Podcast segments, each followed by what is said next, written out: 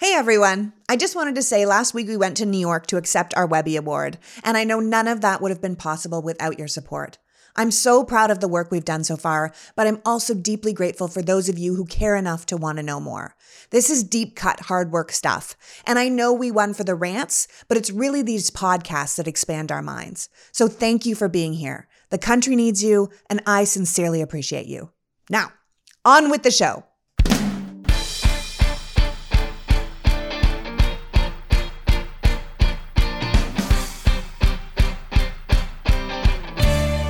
Hello, and welcome to the Politics Girl Podcast. I'm your host, Lee McGowan. Let's get into it. Last week, a white man, armed with an assault rifle and wearing body armor, walked into a grocery store in Buffalo, New York, shooting 13 people and killing 10.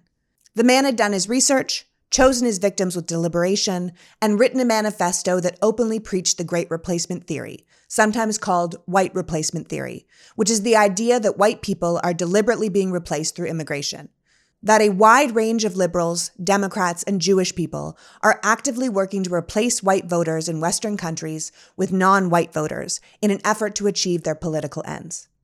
The Great Replacement Theory, the idea that Western elites, sometimes manipulated by Jewish people, want to replace and disempower white Americans, is a racist myth and one of the main pillars of the modern white supremacist movement. This theory has been in the dark corners of the internet for decades, but over the past 5 years, it has made its way into the mainstream, becoming a catalyst for racist terror and domestic terrorism in America, and inspiring wave after wave of mass shootings, as well as the 2017 far-right rally in Charlottesville, Virginia. We can't deny that the whole idea of replacement taps right into America's history of racism, bigotry, and xenophobia. But what's new is the amplification and supersizing of this idea by the mainstream media, right-wing politicians, and influential Americans like Tucker Carlson and Donald Trump. So today we're going to discuss the Great Replacement Theory, what it is, where it comes from, who's promoting it, who benefits, and what we can do about it.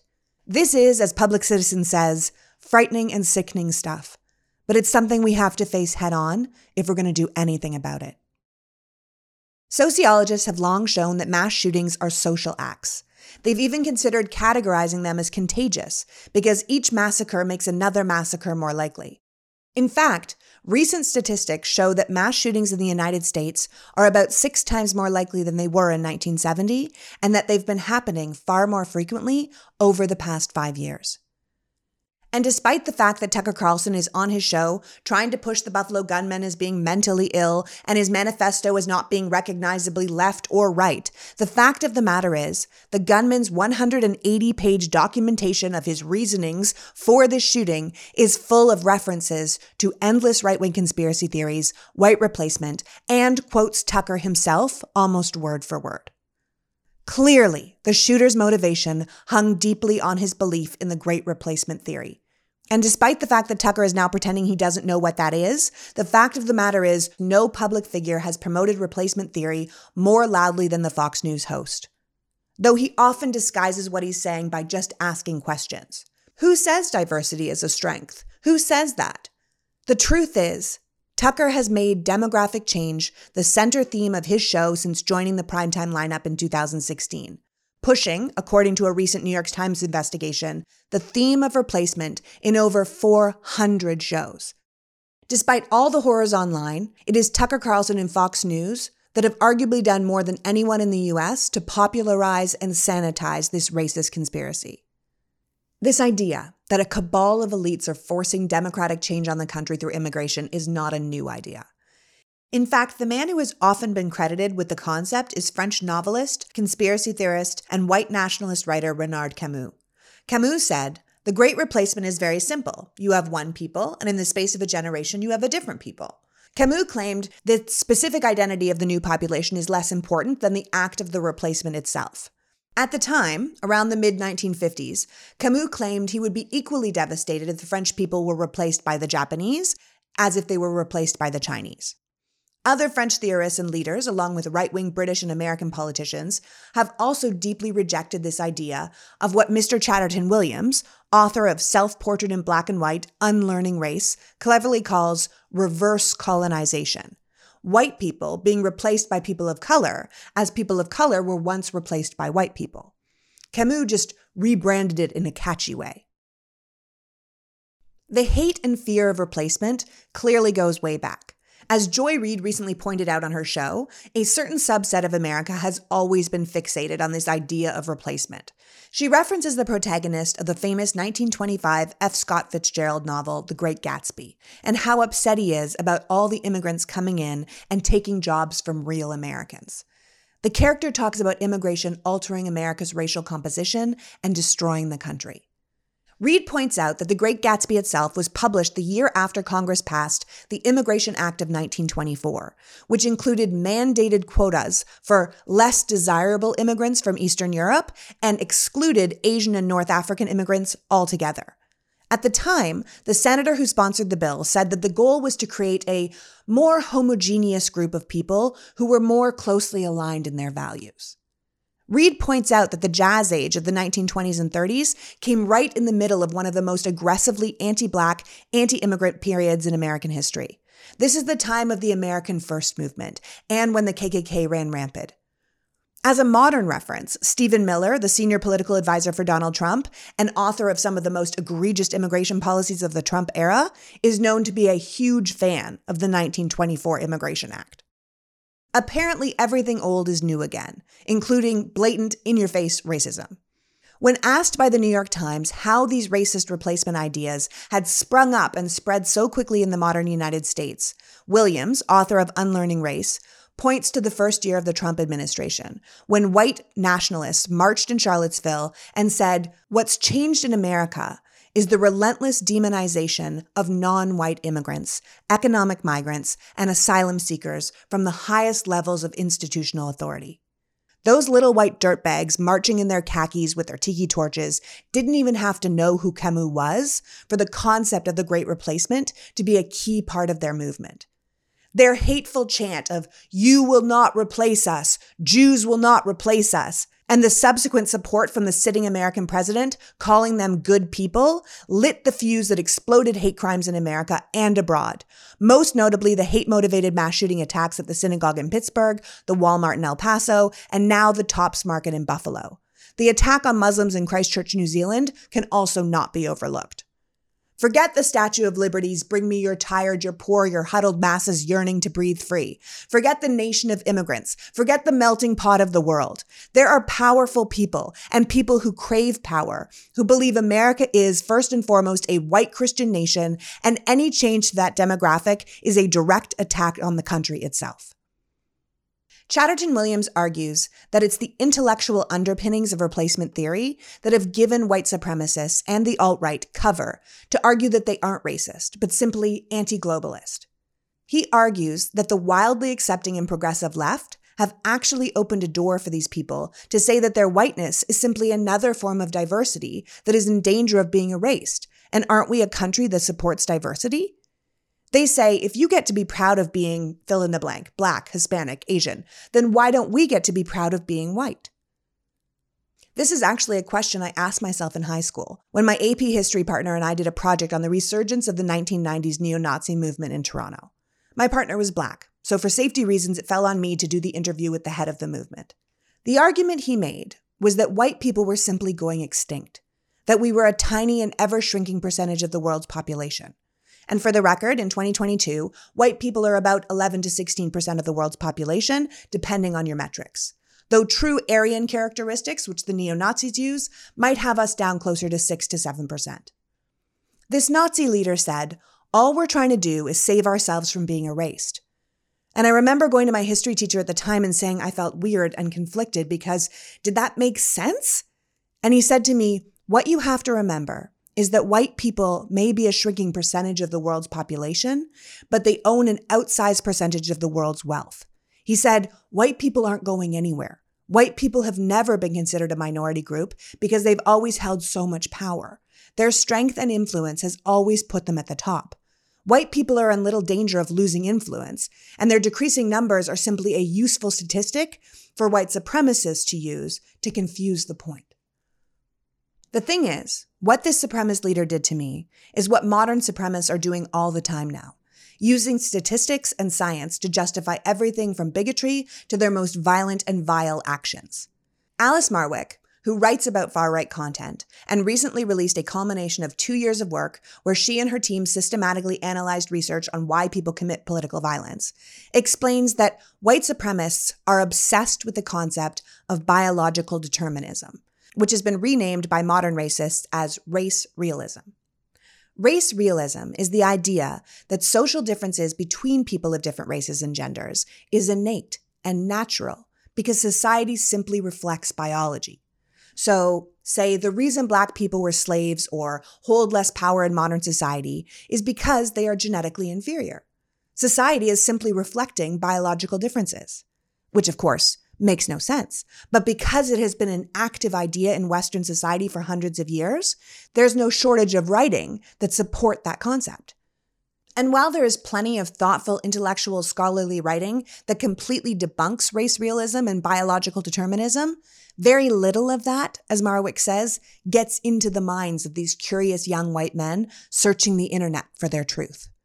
She says these men, and they are almost always men, think of themselves as logical and rational, but their hateful beliefs end up hiding behind what they see as researched fact. And that's the problem with the unregulated internet. Online communities can immerse people in inaccurate facts and made-up ideas that these people then see as definitive proof and evidence, depending on how it is presented or reinforced. And if the people presenting this seemingly factual information are also constantly repeating racist slurs and hateful beliefs, then they all become part and parcel of the same thing. A radicalization researcher named Kevin McDonald explains that part of becoming an extremist is learning how to take on the emotions of the worldview. In far-right communities, these emotions include things like pride in whiteness, anger at being victimized by diversity or multiculturalism, and the fear of the threatening other, whether that other is Black or Jewish or an immigrant or a feminist or trans or whatever. This combination of pride, anger, and fear end up being the thing that justifies the violence against those they believe are out to get them or ruin their way of life. Based on his manifesto and meticulously crafted diaries leading up to the shooting, you can see that the Buffalo shooter felt a real responsibility to preserve the white race. He saw himself as a warrior in a race war, and that identification with being a warrior was far more interesting and empowering than his real-life identity as a community college student who lived at home. The whole replacement theory and the fight for his people gave him a purpose and direction in the same way terrorist experts have said jihadists are radicalized overseas. Marwick points out that the Buffalo Killer was not a member of a white supremacist organization, but he did see himself as part of a larger movement. She points out that his manifesto repeats the same arguments that are found in thousands of articles online. He uses the same slang and memes. His diaries are filled with statistics and graphs alongside racist cartoons and tweets. He kept a detailed progress report of his preparations for the shooting that included his workout and diet regime, long discussions about the gear he'd purchased on eBay, and all the evidence he'd collected that justified his white supremacist and anti-Semitic beliefs. Marwick points out that his diaries clearly demonstrate that this young man's radicalization was a process in which he was socialized into thinking the same way as other people in these communities. He was not mentally ill or some lone wolf. He was part of a movement. He live streamed the event for the movement. And if anything, he was writing a how-to instruction manual for future shooters. The Buffalo shooter claimed he began browsing the internet, places like 4chan, 8kun, and Reddit, which directed him to places like the neo-Nazi website The Daily Stormer, in May 2020, out of extreme boredom, but he quickly found information that interested him on how the white race was dying out. That led him to more and more anti-Black, anti-Semitic replacement content.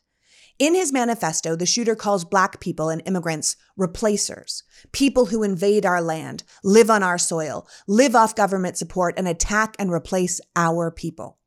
And it's hard to say that and not think about the poor Indigenous people and how they must feel hearing that. The hypocrisy is staggering. According to a detailed analysis by the Anti-Defamation League, the shooter also basically plagiarized almost two-thirds of his manifesto from the Christchurch shooter's manifesto. He just replaced Muslims with Black people and Angela Merkel with George Soros. Oren Siegel, vice president of the Anti-Defamation League's Center for Extremism, says that the Buffalo suspects' repurposing of the Christchurch manifesto to justify an attack on Black Americans demonstrates the evolving and interactive nature of extremist propaganda, which goes back to this idea of violence being contagious, just like the constant repetition of the Great Replacement Theory is contagious. In 2017, the Unite the Right rally in Charlottesville ended in the deliberate murder of the protester Heather Heyer and great violence perpetrated against Black Americans, all while the people there chanted about not being replaced. In 2018, a white man with a history of anti-Semitic internet posts gunned down 11 worshipers inside a Pittsburgh synagogue, blaming Jews for allowing immigrant invaders into the United States. In March 2019, 51 people were killed by a white man while worshiping in Muslim mosques for having the gall to dilute the religious and racial purity of New Zealand. In August 2019, another white man, angry over what he called the Hispanic invasion of Texas, opened fire on shoppers at an El Paso Walmart, leaving 23 people dead, and later told the police he had gone there to kill Mexicans. And now we have another young white man who drove 200 miles to target Black people because he saw them as a threat to the white race. As the New York Times points out, the Charlottesville event and all four shootings with four different minority targets are all linked by the same belief that white people are being replaced by minorities, and it has to be stopped. And, as Chatterton Williams points out, it's not that these far-right websites that go on and on about replacement theory are actually gaining more viewers. It's the ideas they're pitching that are gaining more mainstream acceptance. This racist and anti-Semitic content that is easily found on the internet forums should be stuck in what the New York Times calls the digital fever swamps of Reddit. But in recent years, and particularly in recent months, versions of these ideas have been polished up so they don't sound so explicitly anti-Black or anti-Semitic, and have found their way into the mainstream Republican Party, their congressional hearings, their campaign ads, and have been completely embraced by a growing group of right-wing media personalities. In other words, these hideous fringe ideas have gone completely mainstream. According to Google data, until the Buffalo shooting, there had been three big spikes in Google searches for replacement theory, or the Great Replacement. One followed the shooting in Christchurch, one followed the El Paso shooting, and the third came in April 2021 when Tucker Carlson defended the idea of demographic replacement on Fox News. Despite the fact that the Buffalo shooter was clearly motivated by the concept of the Great Replacement, Fox has barely mentioned his motive, despite the fact that Tucker Carlson has pushed the same ideas on hundreds of his shows. As Matt Gertz, senior fellow at Media Matters for America, a watchdog group for right-wing media, says, there is no way for anyone at Fox News to truly issue a convincing or compelling denunciation of the Great Replacement Theory because they have been discussing it on their network's primetime hour on a near-constant basis for years. The Anti-Defamation League has called for Carlson to be fired multiple times for his comments and his racist rhetoric, but instead, Tucker, whose show is the most watched on cable news, has thrived, and his passion for the topic of replacement has spread to his colleagues. Laura Ingraham recently told her viewers that Democrats want to replace you, the American voter, with newly amnestized citizens and an increasing number of chain migrants. Judge Janine claimed that liberals were engaged in a plot to remake America, to replace American citizens with illegals who will vote for Democrats. Tucker himself has said everything from the Democrats were diluting his vote by importing a new electorate, to the country is being invaded by the rest of the world, to the country is unequivocally being stolen from American citizens as we watch. He said, they're trying to change the population of the United States, and they hate it when you say that because it's true. He falsely claims that the Democrats are offering mass amnesty and allowing an unrelenting stream of immigration to take over America. He showed a picture of Taiwanese-born California Congressman and former U.S. Air Force Colonel Ted Lieu, and then said, in the mocking voice of the evil Democrats, you are being replaced, and there's nothing you can do about it, so just shut up. He then followed that with a maniacal laugh as if it was all some sort of big joke, but whose over-the-top performative aspect belied how deeply racist the implication of what he had just said was. Finally, he said, Now I know the left and all their little gatekeepers on Twitter become literally hysterical if you use the term replacement, if you suggest that the Democratic Party is trying to replace the current electorate with more obedient voters from the third world. But that is what's happening. So let's just say it, because it's true. Dude, what the fuck? Why are advertisers still on this station?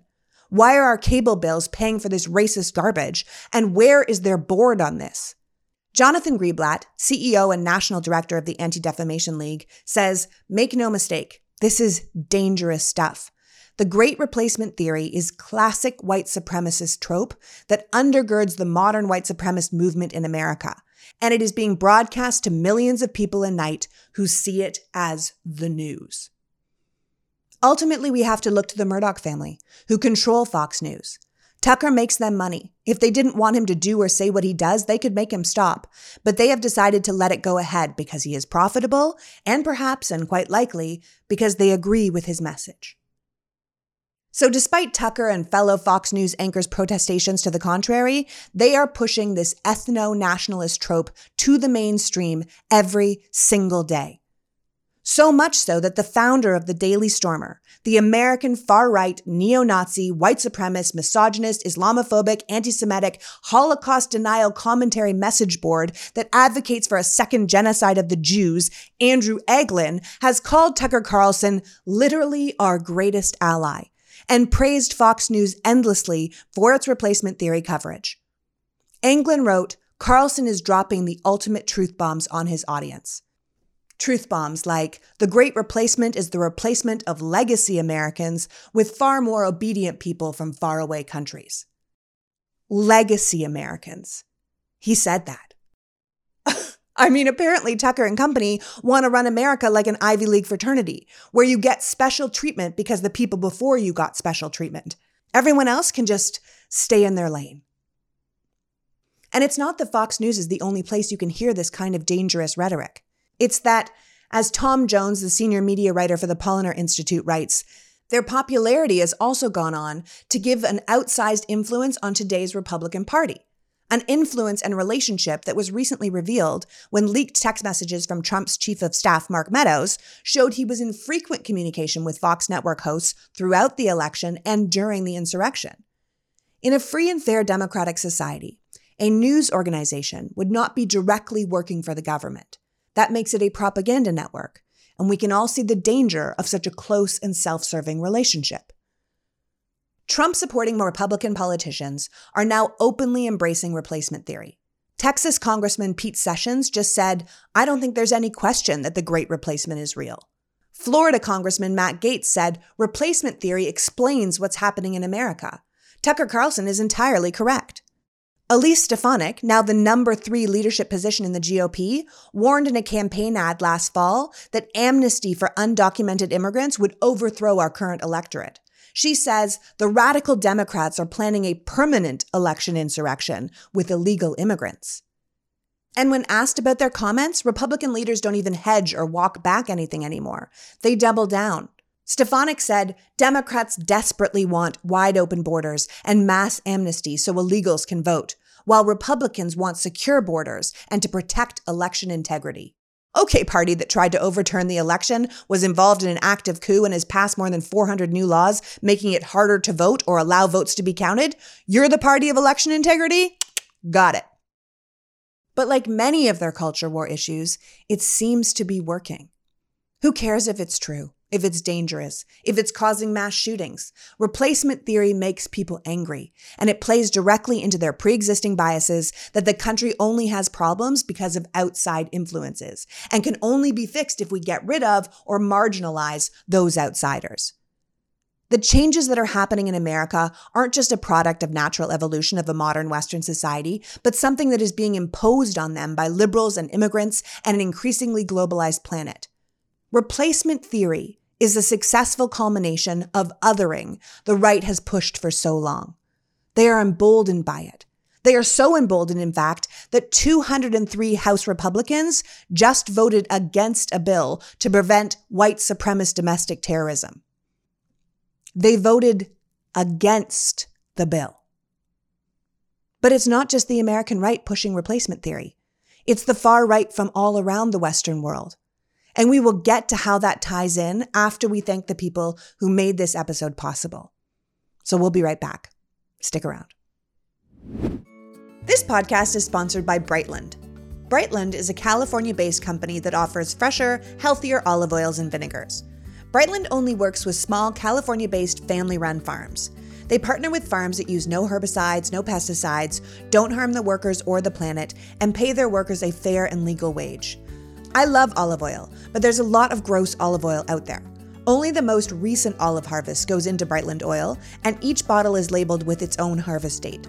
Olives are harvested early in the season and pressed within 90 minutes for the highest quality oil possible. Right now, you can get the Duo, a well-rounded pair of extra virgin olive oils that will elevate any dish you're cooking. Awake is an olive oil that works with breads and soups, and Alive is an olive oil that's better for roasted vegetables and salads. Plus, they're totally adorable, and the bottles look really cute on your counter. Go to brightland.co/politicsgirl to try the Duo and give your cooking some added flair. That's brightland.co/politicsgirl to save 10% on your order of the Duo. Thank you, Brightland, for sponsoring this podcast. Are you planning ahead for a big expense? Well, don't behave like me and put it all on a high-interest credit card. If you know you have to pay for something, like a car repair or a medical bill, Credit Karma can help you look for a low-interest personal loan that can save you a ton of money while you're paying it off. Paying down credit cards can be so stressful because you're paying that interest and it's like throwing money in the garbage. Trust me, I do it every month and I am embarrassed. But Credit Karma uses credit data to find loan offers that are personalized to you, so you can have a better idea of what loan amount you can get approved for. Comparing loan offers on Credit Karma is 100% free and won't affect your credit score.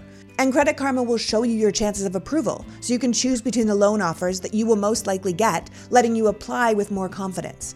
If you're ready to apply, head to creditkarma.com/loanoffers to see your personalized offer. That's creditkarma.com/loanoffers to find a loan that's right for you. If you listen to this show, you know I love Blinkist. Blinkist is a book summarizing service that gives you the best selection of nonfiction books and the key takeaways in about 15 minutes in text or audio explainers called Blinks. Blinkist has over 5,000 titles in 27 categories, everything from science to parenting to personal development. And it also produces shortcasts, which are Blinks for podcasts. This week, the book I'm listening to is Stop Reading the News by Rolf Dolabelli. Now, I picked it not because I can stop reading the news, obviously that wouldn't work for my business, but it's a book written on how to cope with all the information overload and think more clearly. Dobelli talks about how we're constantly checking the news, especially the bad news, and how that makes us anxious and addicted, and how that's affecting our mental and physical health. Even as someone who can't give up the news, I feel like it's a book that's really going to help me. If that sounds interesting to you, or you think that you like the idea of finding something that could inspire your life in 15 minutes, then Blinkist has a special offer just for you. Go to Blinkist.com/politicsgirl to start your 7-day free trial and get 25% off a Blinkist premium membership. That's Blinkist, spelled Blinkist. Blinkist.com/politicsgirl to get 25% off and a 7-day free trial. It's the coolest app. I promise. You won't be disappointed. Politics Girl has a new sponsor, Constant Contact. Constant Contact is a digital marketing platform that helps small businesses and nonprofits of all sizes build, grow, and succeed. With email marketing, contact management, industry-leading growth tools, and social media ads, Constant Contact helps small businesses connect with their customers, find new customers, and sell, all from one easy-to-use platform. Millions of businesses have trusted Constant Contact to help improve their marketing. Constant Contact is simple to use and makes managing your contacts easier than ever. They'll help you find a bigger audience, and they'll help you do it fast. To learn more, start your free trial by visiting constantcontact.com. It's a powerful automation tool to help you send the right message to the right person at the right time, every time. Why not give it a try? ConstantContact.com. And we're back. So it's not just the American right that's pushing replacement theory. It's the far right of the Western world, the last bastion of straight white European purity.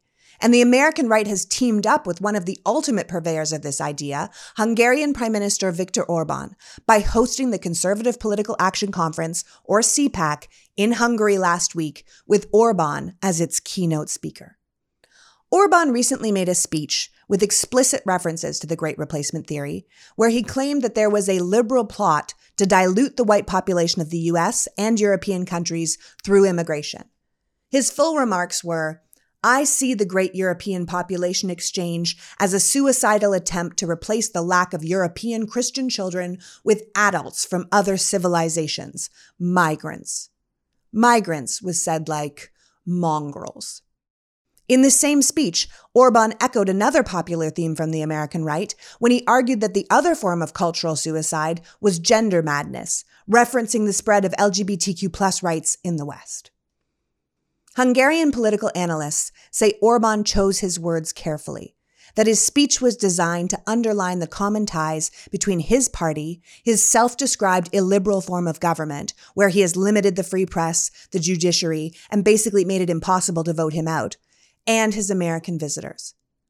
According to the Prime Minister's political director, Balázs Orban, there are political forces in every country that see the world the same way Hungary does, but it's the American right that's showing exceptional encouragement and solidarity.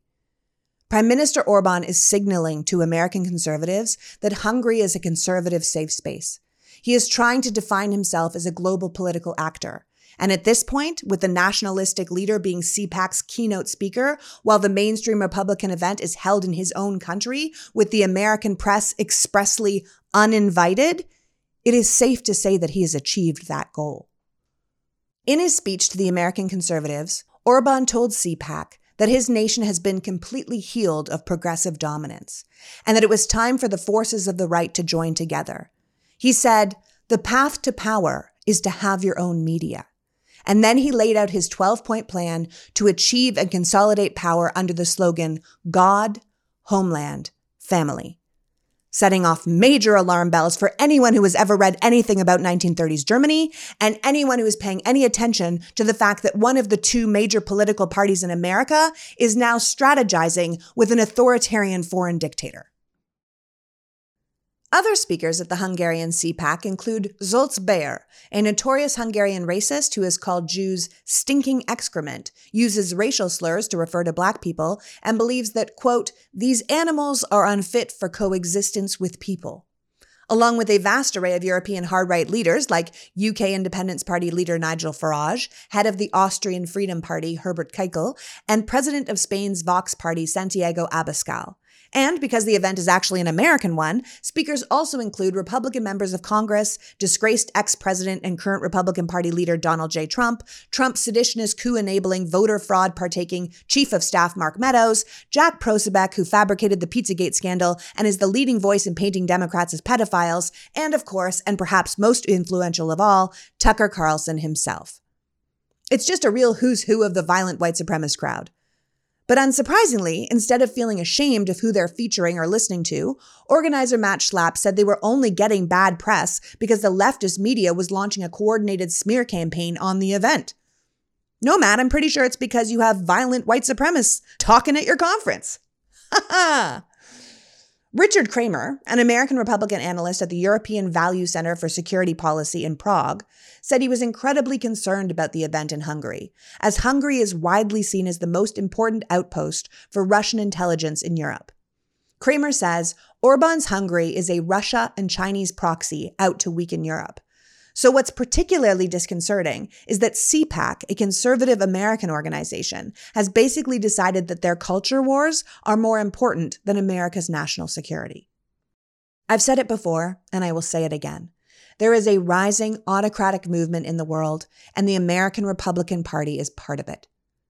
Jonathan Greenblatt, the CEO of the Anti-Defamation League, points out how dangerous this all is. He says people like Carlson have been race-baiting for years. Even Newt Gingrich, the former Speaker of the House, has declared that leftists are attempting to drown out classic Americans. Classic Americans, of course, being a euphemism for white Americans. And people like Tucker Carlson have been successful at taking this kind of racist rhetoric and sanitizing it so the poison can spread unnoticed. This idea that there is a cabal of Jews plotting to overrun the country with immigrants, Muslims, and Black people to commit white genocide is toxic. And repeating this damaging and dangerous conspiracy theory to millions of viewers on mainstream cable television, and then seeing that theory backed up by leading Republican politicians and thought leaders is causing increasing division and violence like what we just saw happen in Buffalo. This idea that real Americans are being replaced with lesser Americans is everywhere. In fact, according to an Associated Press poll released this month, 1 in 3 American adults now believe there is an effort underway to replace native-born Americans with immigrants for electoral gain. Those same polls also found that people who mostly watch right-wing media outlets like Fox, One American News Network, and Newsmax were more likely to believe in replacement theory than those who watch other networks. And what are the Democrats doing about it? Sadly, not much. This concept of when they go low, we go high now feels a bit like we have our head in the clouds. Like these ideas are so distasteful and so repugnant that they aren't worth wading into. If we just pretend that's not happening, it's going to go away. The ship will right itself, but it won't. As Rick Wilson from the Lincoln Project says, Democrats hate fighting. They think that good policy and good ideas will matter while the authoritarians burn the world down around them. And it's hard not to worry that he might be right. Now, it should be noted that the brazen white supremacy in Charlottesville and Trump's reaction to it is said to be the defining event that instigated Joe Biden to run against Trump in 2020, calling it a battle for the soul of the nation.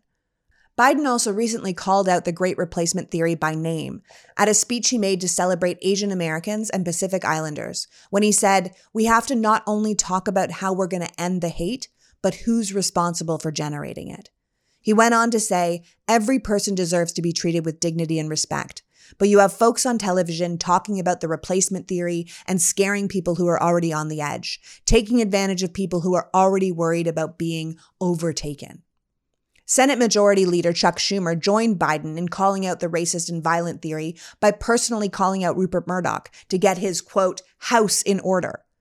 Senator Schumer said it directly, if not particularly dramatically, when he said on the Senate floor that anchors like Tucker Carlson, MAGA Republicans, and all influential voices across the political spectrum should not just be condemning racial violence and denouncing white supremacist views like the Great Replacement Theory, but they should be refusing to give these false and racist conspiracy theories a platform whatsoever. But unless you're an avid watcher of C-SPAN, you probably missed that. And although Schumer is right that all influential voices across the political spectrum should be condemning racial violence and denouncing white supremacist views like the Great Replacement Theory, they're not going to, because either they agree with it or they know enough of their base does. And winning is the bottom line, even if the cost of winning is American freedom, democracy, and minority lives.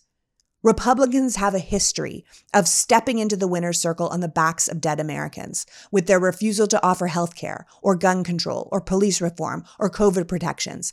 They will do whatever it takes. Death, other people's deaths, lesser people's deaths is simply a price we have to pay for their retained power.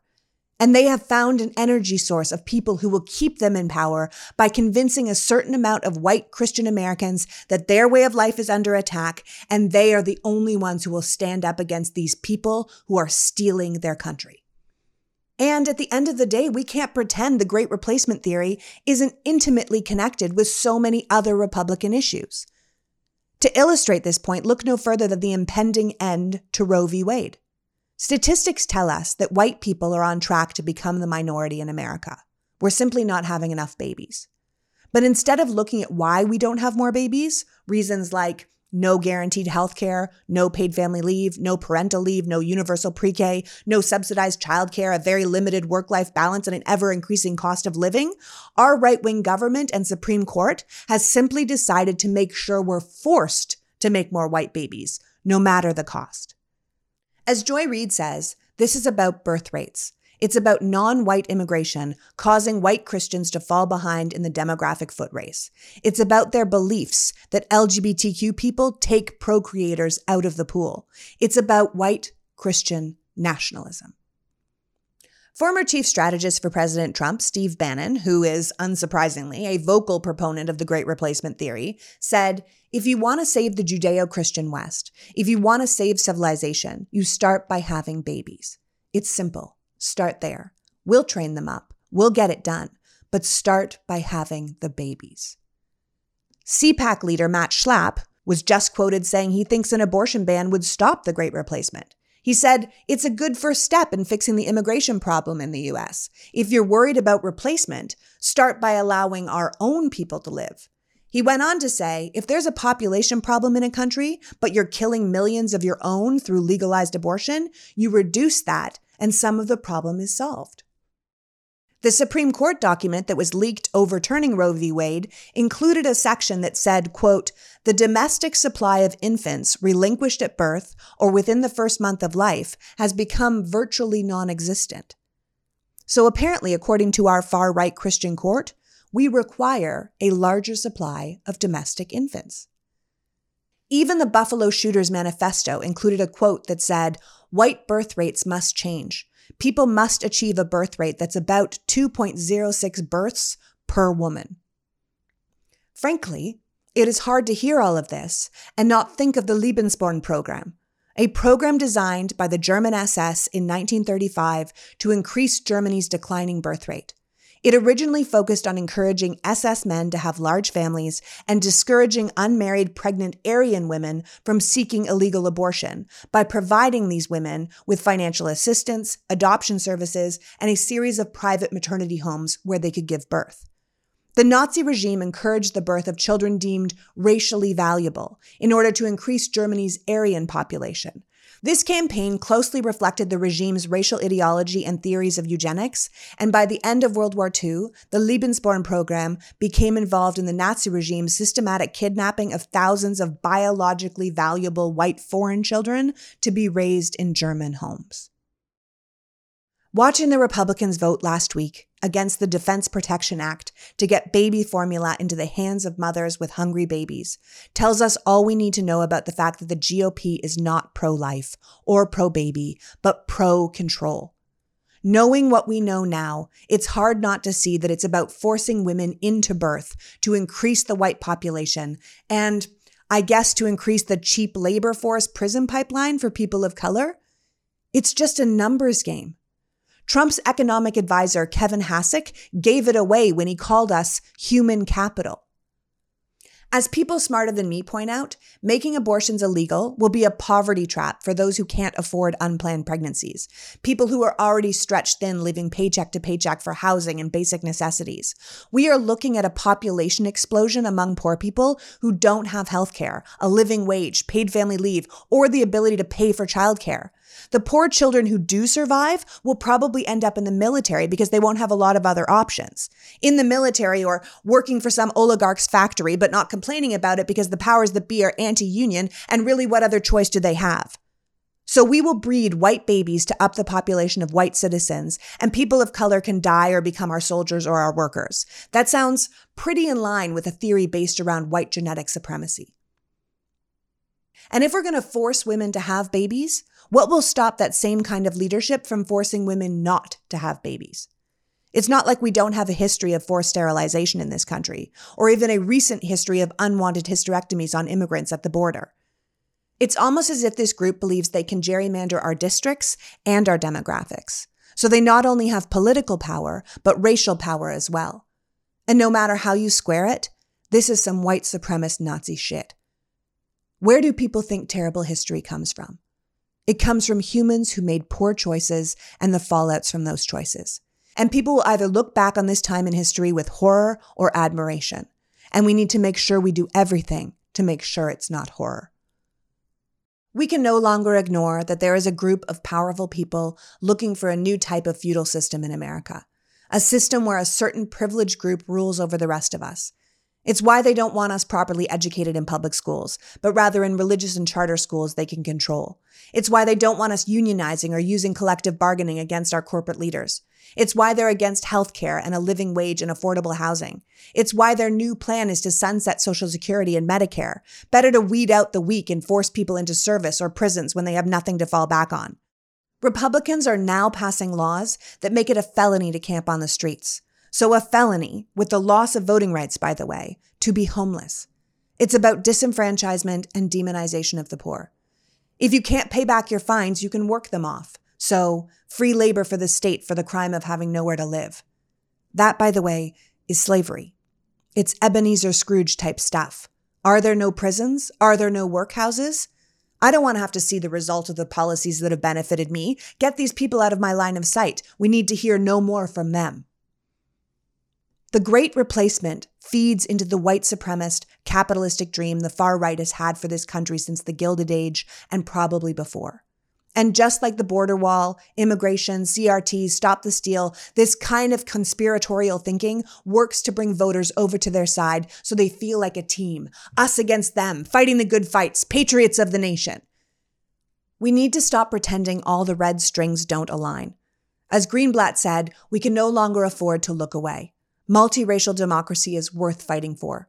Politicians and media figures who are doubling down on our nation's history of white supremacist patriarchy have to be confronted and defeated. There is no other way to achieve real and lasting justice. To paraphrase a recent mailing from Public Citizen, radicalized violence and mass shootings can't be fixed with executive orders or simple legislative acts, although we need many of those. It's going to take the majority of the population vocally rejecting this hateful discourse and showing our commitment to equality and decency and solidarity. As Sleeping Giants, the media watchdog company, asks, at what point do cable companies and advertisers have enough of this? 5 mass shootings? 10? 15? How many will it take before people step in and put a stop to this? The same goes for donors and anyone who believes in equality and fairness and a country without violence. As Barack Obama said after the shooting in Buffalo, this is a tragic reminder of the price we pay for refusing to curb easy access to guns. It should also serve as a wake-up call for all Americans of goodwill, regardless of party. He goes on to say, we need to repudiate in the strongest terms possible the politicians and media figures who, whether for political gain or to boost ratings, have used their platforms to promote and normalize replacement theory and other starkly racist, anti-Semitic, nativist conspiracy theories. As Amy Spitalnik, executive director of Integrity First for America, the group that won a lawsuit against the organizers of the Charlottesville rally, argues, it is this increased promotion of replacement theory that is normalizing hate and emboldening violence in America. She says mass shootings are the inevitable result of the mainstreaming of white supremacist replacement theory in all of its forms. Tucker Carlson may lead the charge, but he is backed by Republican elected officials and other leaders eager to amplify this deadly conspiracy for profit and power. After 2 years of research, Alice Marwick points out that the lack of direct engagement with this cesspool of distorted facts might actually be furthering the conspiracy theory's cause. She suggests that rather than ignoring this concept of race realism or biological determinism or replacement theory, teachers and parents and journalists could start taking the evidence head on, debunking these theories, and developing an effective counter-message. She says many of these members of these hateful communities justify their beliefs using what they believe are facts and science. So we should use the same tools to advocate for the values of multicultural societies, for the benefits of diversity and the benefits of equality. Because when we don't, we leave a void that is quickly filled with hateful rhetoric. And I understand that this is hard to do, especially with all these new anti-CRT bills that make it impossible to talk about race in school, with the Don't Say Gay bills and the othering of immigrants and people who are different. But this is by design.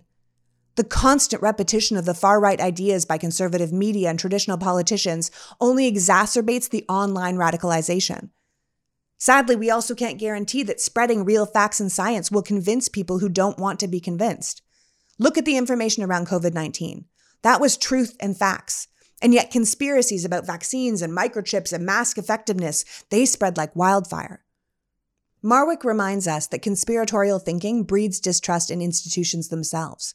We see that every day. Information that comes from a scientist or from the government or from mainstream media is now automatically considered suspect. The stories told on extreme social media and any other particular rhetoric that reinforces people's already held identities or their sense of belonging in the world, that spreads faster and is believed more readily than truth reported by previously trusted institutions. Marwick points out that there is a delicate balance between contributing to the amplification of racist disinformation in order to face it head on and understanding the emotional pull of hateful propaganda that ends up justifying these horrible actions. Marwick is left with the depressing reality that we face a true uphill battle to counter far-right extremism, but she's insistent that the first step is to get away from these simple models of radicalization, the ones that claim these innocent white men are just pawns who simply fell into extremist spaces and were red-pilled into a new reality. She suggests that this process takes far more time and effort than that, that these people get absorbed into these ecosystems that speak to their emotions and use pseudoscience and watered-down versions of hateful rhetoric until they, like the Buffalo shooter, are given enough space to disassociate from the people they end up harming. She says we need to close that space. We need to fill that void with something other than hate and misinformation.